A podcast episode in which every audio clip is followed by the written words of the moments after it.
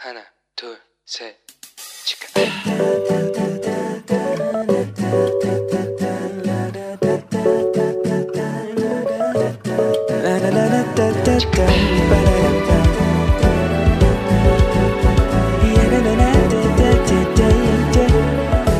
Here we go. Hello，你这个星期过得好吗？我是你人生梦想应援团的头号粉丝 Annie。 每个人都有自己喜欢或者说擅长的学习方式，有些人可能是透过绕口令啊，或者是顺口溜来把九九乘法表给背下来。那有些人呢喜欢亲手去做实验来学习化学，也有一些人他喜欢看电视、看 YouTube 来学习世界各国的文化跟地理。但是在耶稣的时代，其实是没有这些的，对吧？而且甚至其实会认字读书的人也是非常非常的少数，因为他们的时代是没有这些网络啊、iPhone 啊、iPad 这些嘛，所以他们唯一的学习方式呢，就是透过当地的会堂来做学习。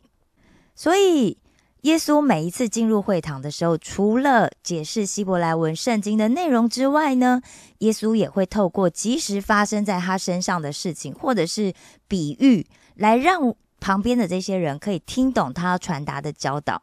那我今天要跟大家分享的呢，就是一个住在加百农的摊子的故事。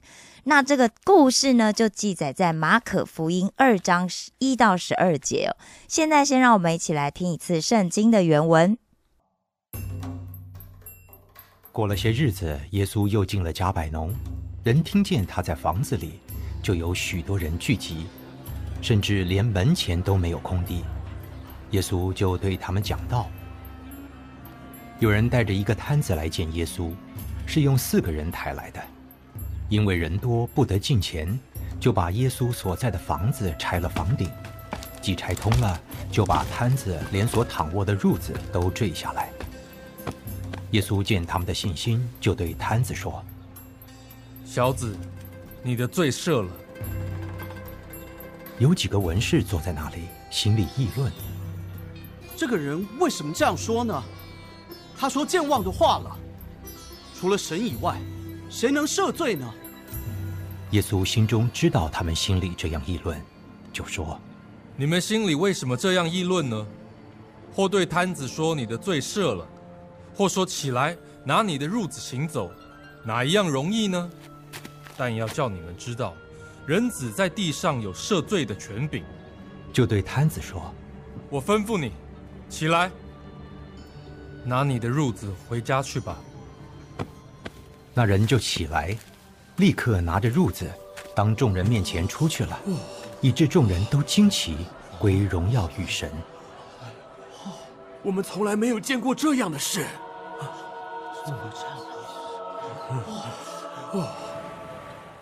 好，之前我们有聊过，我们在读圣经的时候，最好是先一起来了解一下前后文到底讲了些什么事情，然后发生了什么。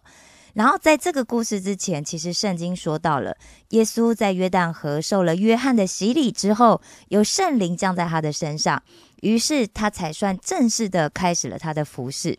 那他服饰的第一站在哪里呢？就是在加利利地区哦，他在这个地区呢去传播福音。他在加利利全地医治了许多的病人，他也进入会堂去传讲福音，并且赶鬼。又过了一段时间之后，耶稣进入了加利利地区的一个当时的一个大城市，叫做加百农。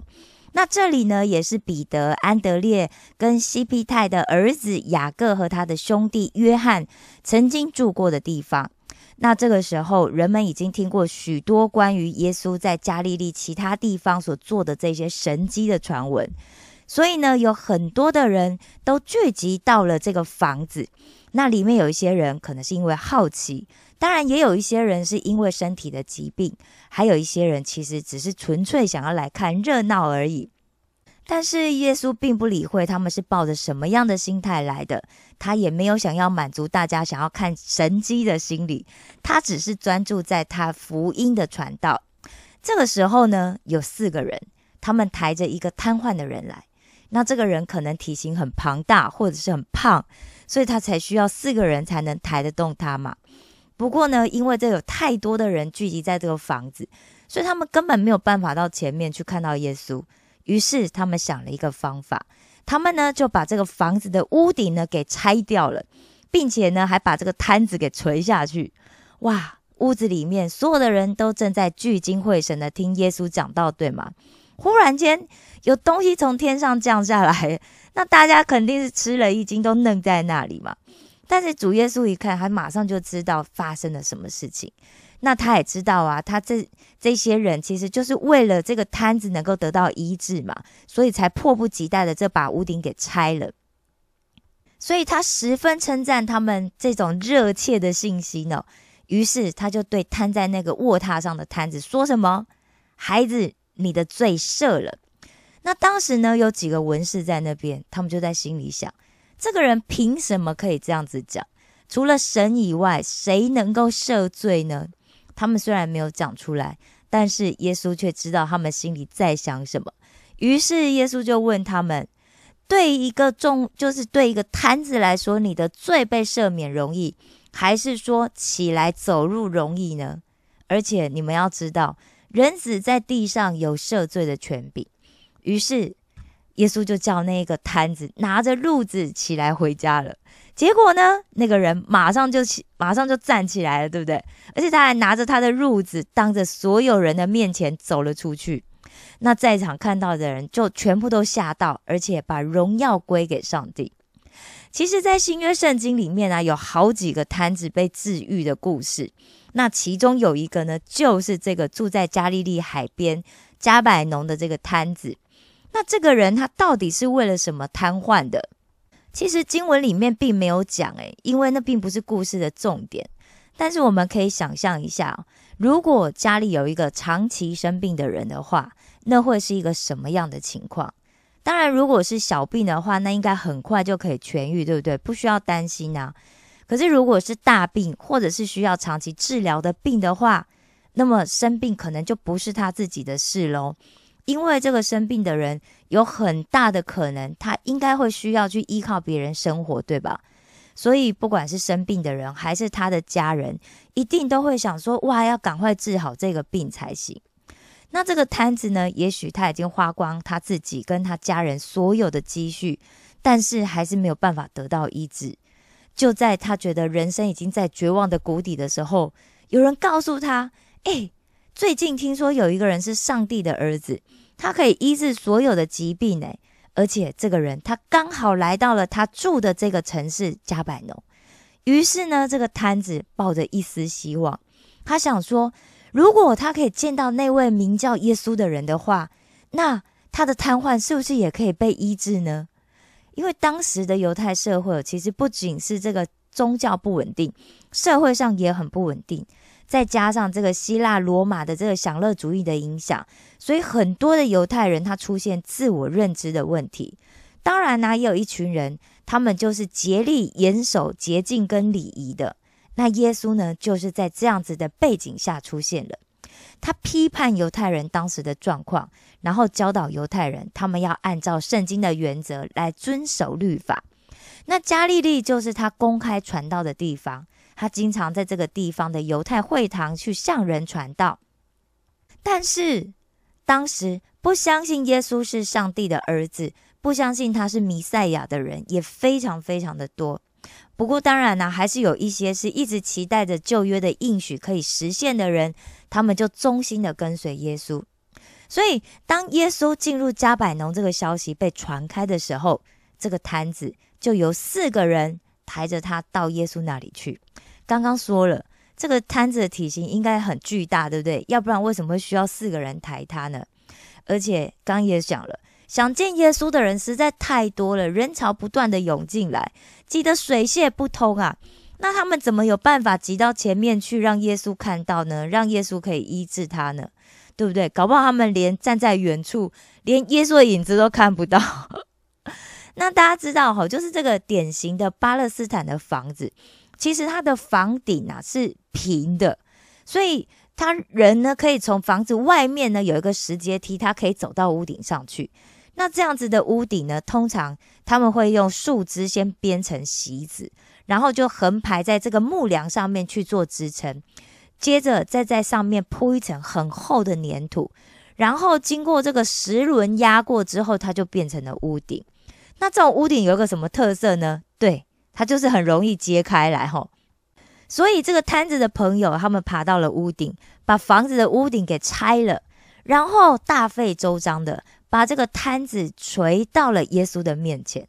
大家试想一下当时那个场景，所有的人一定都吓一跳，对不对？大家都很专心在听耶稣讲道啊，怎么会从天而降一个担架呢？而且上面还有一个体型很巨大的摊子哦。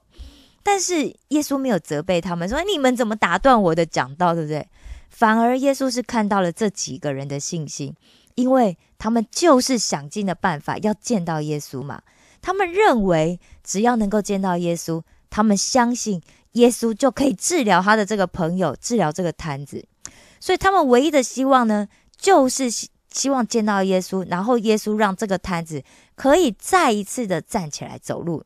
那耶稣当然也看到他们这么坚信不疑的信心呢。所以呢，他才对这个摊子说：“小子，你的罪赦免了。”故事好像应该很圆满的到这里就解决了，对不对？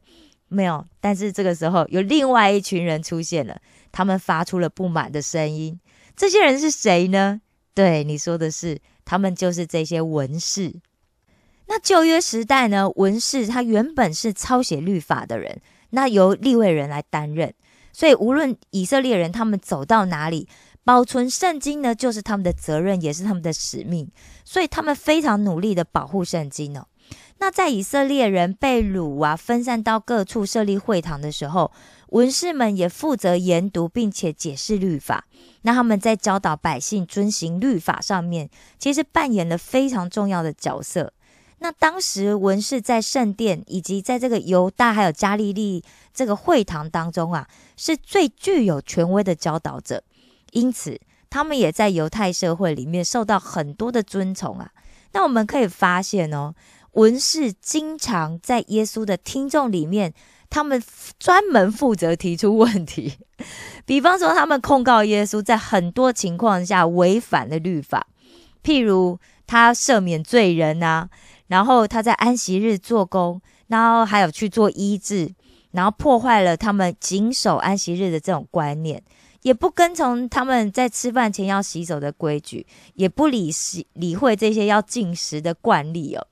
他们特别不赞成耶稣跟犹太社会里面被认为不洁还有被遗弃的人混在一起。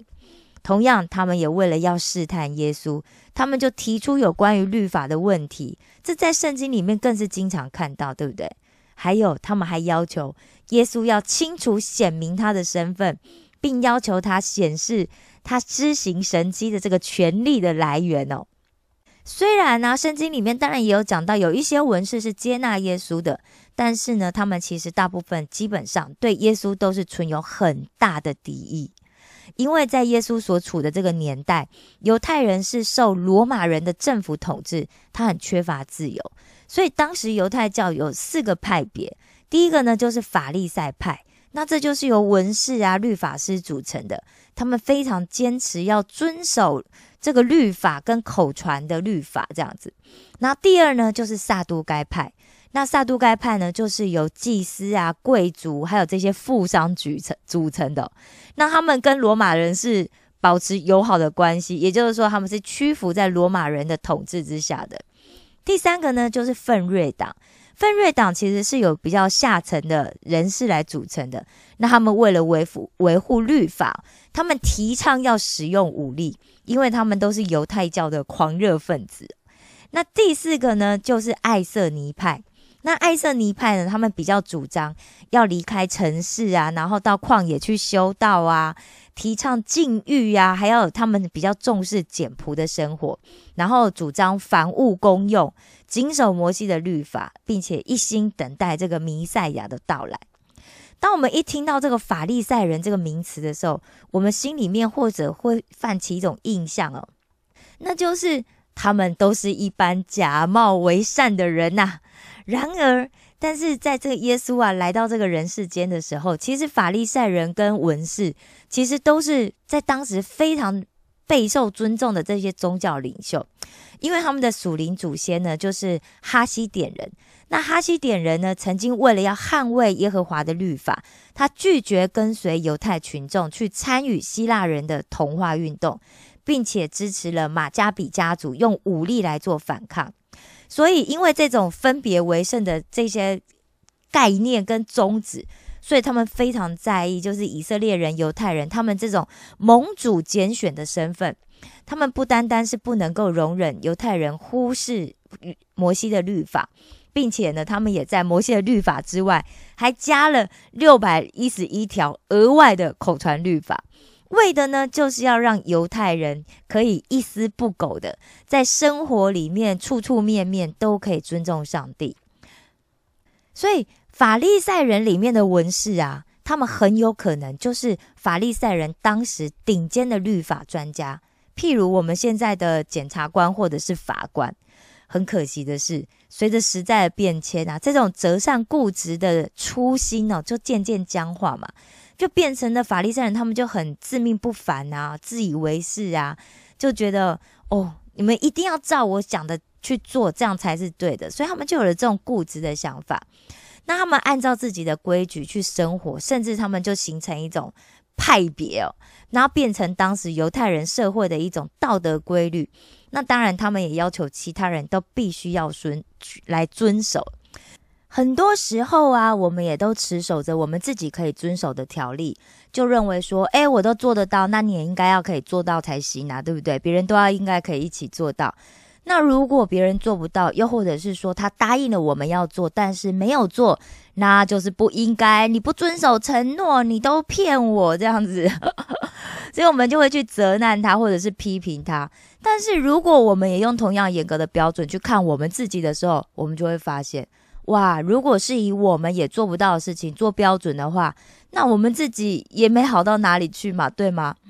有一个故事啊，就讲到有一个英勇的基督徒士兵，他在战场上阵亡了，但是因为他没有家人，所以他的同僚啊就去这个附近找，想要找一个教堂的墓地哦，想要来安葬他的这位同袍。但是他找来找去，那个地方啊，并没有教会，所以无可奈何的状况之下，他只好找上了神父，想要问说：“诶，可不可以把他的朋友葬在这个教堂的墓园里面？”那这个神父当然就问啊，诶，他是天主教徒嘛？然后这朋友很诚实的说，哦，他是新教徒这样。那神父就只好说，哎，这样子我只能让他葬在围墙外面。所以他的朋友很无奈的就只好照做了。那几年之后呢？这个战争结束了。那这个朋友呢？他就再一次的找到了这个墓园，他想去看看他的这个朋友。但是无论他怎么找，找来找去，他都找不到他朋友的墓。所以呢，他急急忙忙的就跑到这个教堂里面。那很幸运的也遇到了当时的这位神父。那他就跟神父说他要来干什么。之后神父立刻就想到，哦，几年前他们曾经有过这样的对话。他就对他的这个朋友就讲说：“我确实曾经对你说过，请把你的朋友葬在围墙外面。但是我后来觉得心里很不安，于是呢，我就把这个围墙向外移动了。不知道大家是不是有曾经遭遇过被歧视的经验？我想住在国外的朋友应该比较有机会，可能就是很多的状况会让我们感受到这样子的一个经历呀。”当然，最主要，我认为最主要的原因是，第一是因为双方的语言没有办法沟通嘛，再下来就是彼此的文化有差异。但是啊，我们通常会误以为人家这样子瞧不起我们的原因，是因为我们没有钱。大家想说，哦，如果我有钱了，然后我有了别中别人眼里面的成就，那别人他们一定就不会看不起我啊，对不对？但是当我有了这样子世界的肯定啊，或者是甚至。我们也享受了一些特权的时候，但是我们却彼此歧视。大家觉得那上帝会怎么看我们呢？对不对？好的，但愿我们时时都悔改，提醒自己不要在心里面筑起那一道歧视的围墙。我爱你们，为你们感到骄傲。石头们的青春日记，我们下次见哦。Mm-hmm.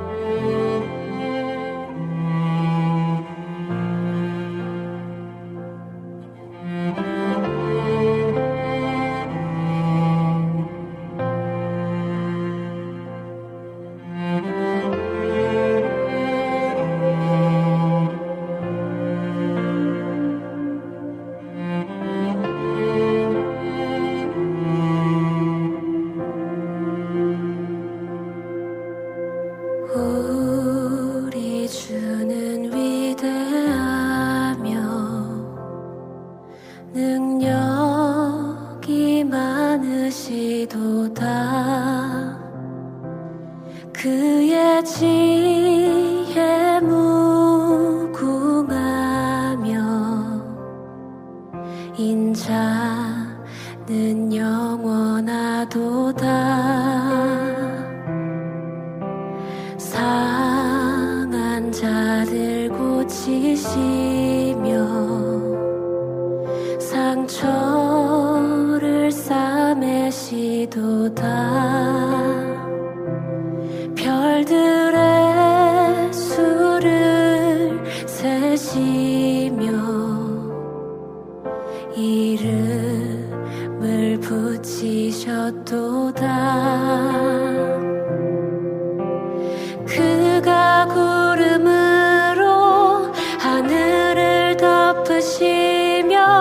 種